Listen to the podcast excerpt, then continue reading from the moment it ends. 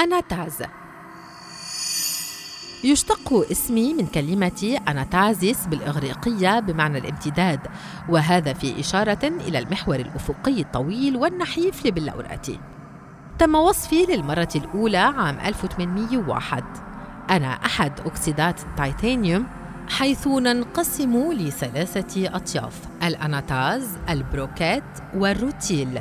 وبشكل عام نحن نتشابه كيميائيا بشكل كبير ولكن أنا أقل شيوعه منهما وأتشكل على درجة حرارة أقل من تلك التي يحتاجها الروتين للتكون.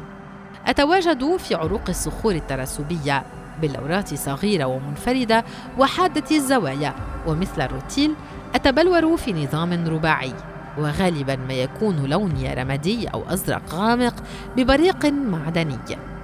وليست لدي استخدامات معينة ولكن أحظى بشعبية كبيرة لدى هواة المعدنيات. أتواجد في فرنسا وفي النرويج والسويد حيث وجدت أجمل باللورات.